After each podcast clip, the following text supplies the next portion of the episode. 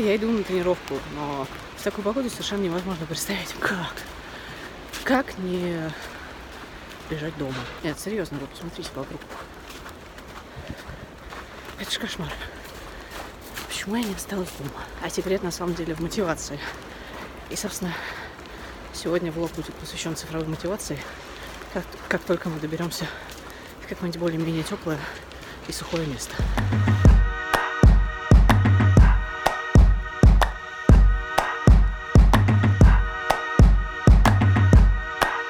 И действительно, вопрос, может ли цифровая среда помочь нам поддерживать должный уровень мотивации, чтобы, например, не терять то, что мы начали делать, или, скажем, чтобы э, сформировать новую привычку, или, наоборот, избавиться от старой плохой?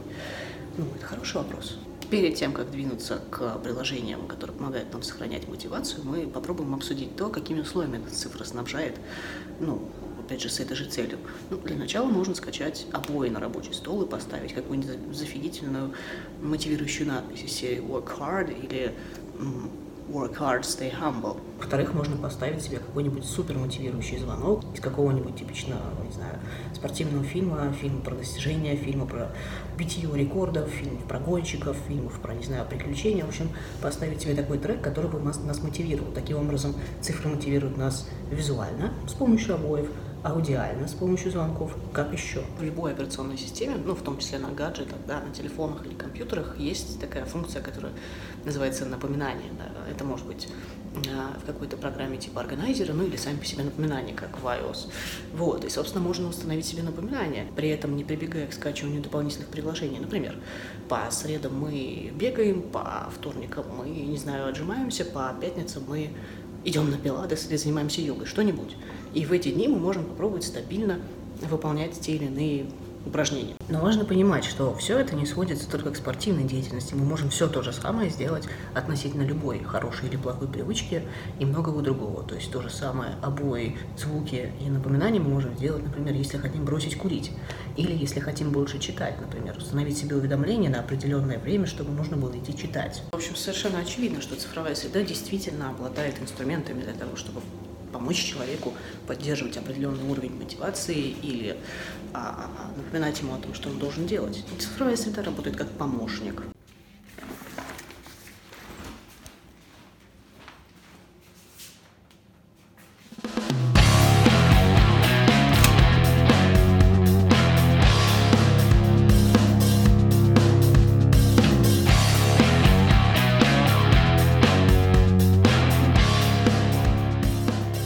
Татьяна Игоревна – это тренер, с которым я занимаюсь всяческими единоборствами. И на секундочку она… А, чего ты? Скажи еще раз. А, пятикратно, абсолютно чудо красиво. Мы чемпионы. Европа, да, чуть-чуть? Чуть-чуть Европа. Чуть-чуть Европа.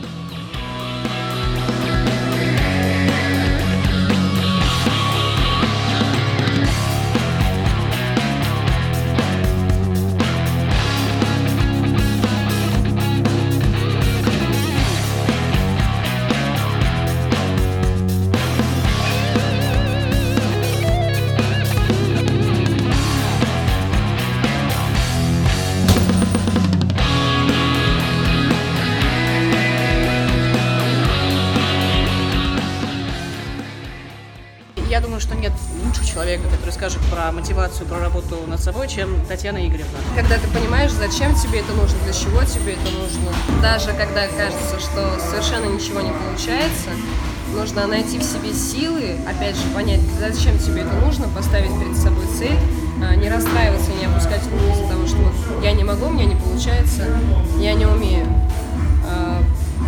Просто нужно бесконечно пробовать и верить в себя. Вот. Вера в себя, наверное, это самая главная мотивация, в первую очередь. К примеру, в единоборствах есть э, ряд очень сложных ударов, которые невозможно научиться делать сразу. Некоторые люди начинают расстраиваться, что вот, у меня не получается, у меня нет способности для этого удара. Но, опять же, только бесконечная работа и отработка каких-то элементов этого удара, самого удара, э, принесут какой-то результат. Я хочу стать лучше, я хочу не опаздывать на работу, бросить там, допустим, курить, э, начать бегать по утрам. Это тоже мотивация, тоже постоянное преодоление себя, своих, своей лени, своих каких-то даже комплексов иногда. А еще, на самом деле, потому что человек внимательно относится к тому, что он делает. Кроме того, на самом деле важно различать мотивацию и вдохновение. Вот, но об этом я предлагаю поговорить на улице, потому что мне немножко жарко, но пора собираться и бежать дальше. Адский снег все еще идет, поэтому мы доберемся до дома, и там уж точно обсудим мотивацию, вдохновение и все остальное. Поехали. Итак, возвращаемся к нашему разговору. Секунду.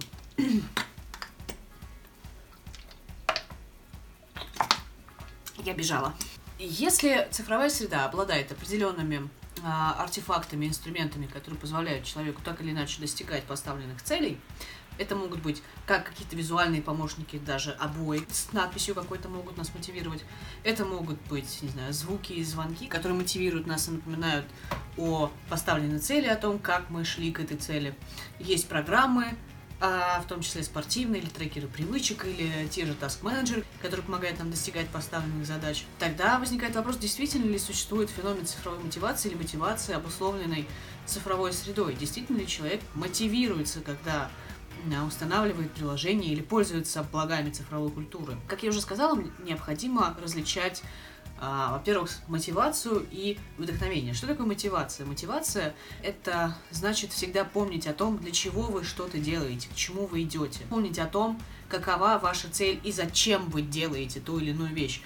Есть, напротив, вдохновение. Вдохновение – это своего рода порыв, который внезапно воодушевляет нас, и на протяжении короткого периода времени мы можем что-то делать.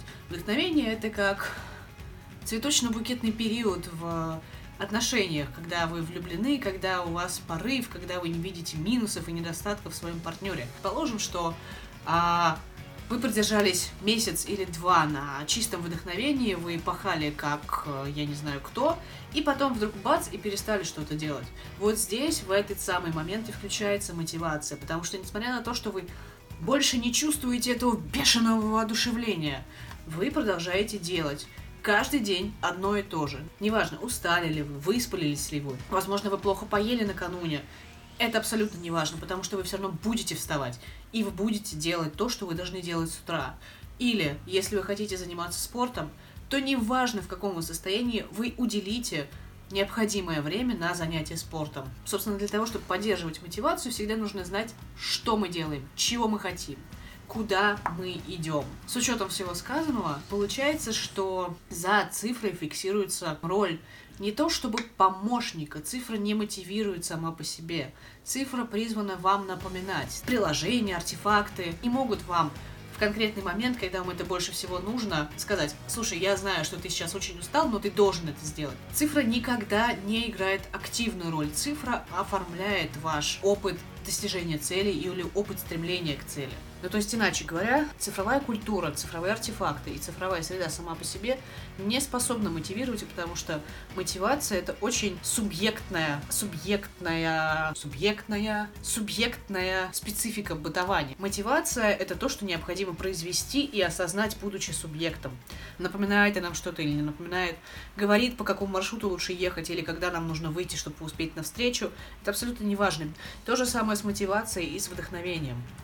Все это, любая деятельность, достижение целей, спортивные привычки, э, привычки здорового питания, все это требует субъектного решения. Существует современная, я даже не знаю, что это, стереотип, скорее всего, что цифровая среда облегчает человеческое существование, облегчает повседневную жизнь, автоматизирует ее, облегчает какие-то задачи. Да, это так, и с этим нельзя спорить. Однако такое представление ведет к тому, что пользователь постепенно начинает отказываться от собственной ответственности.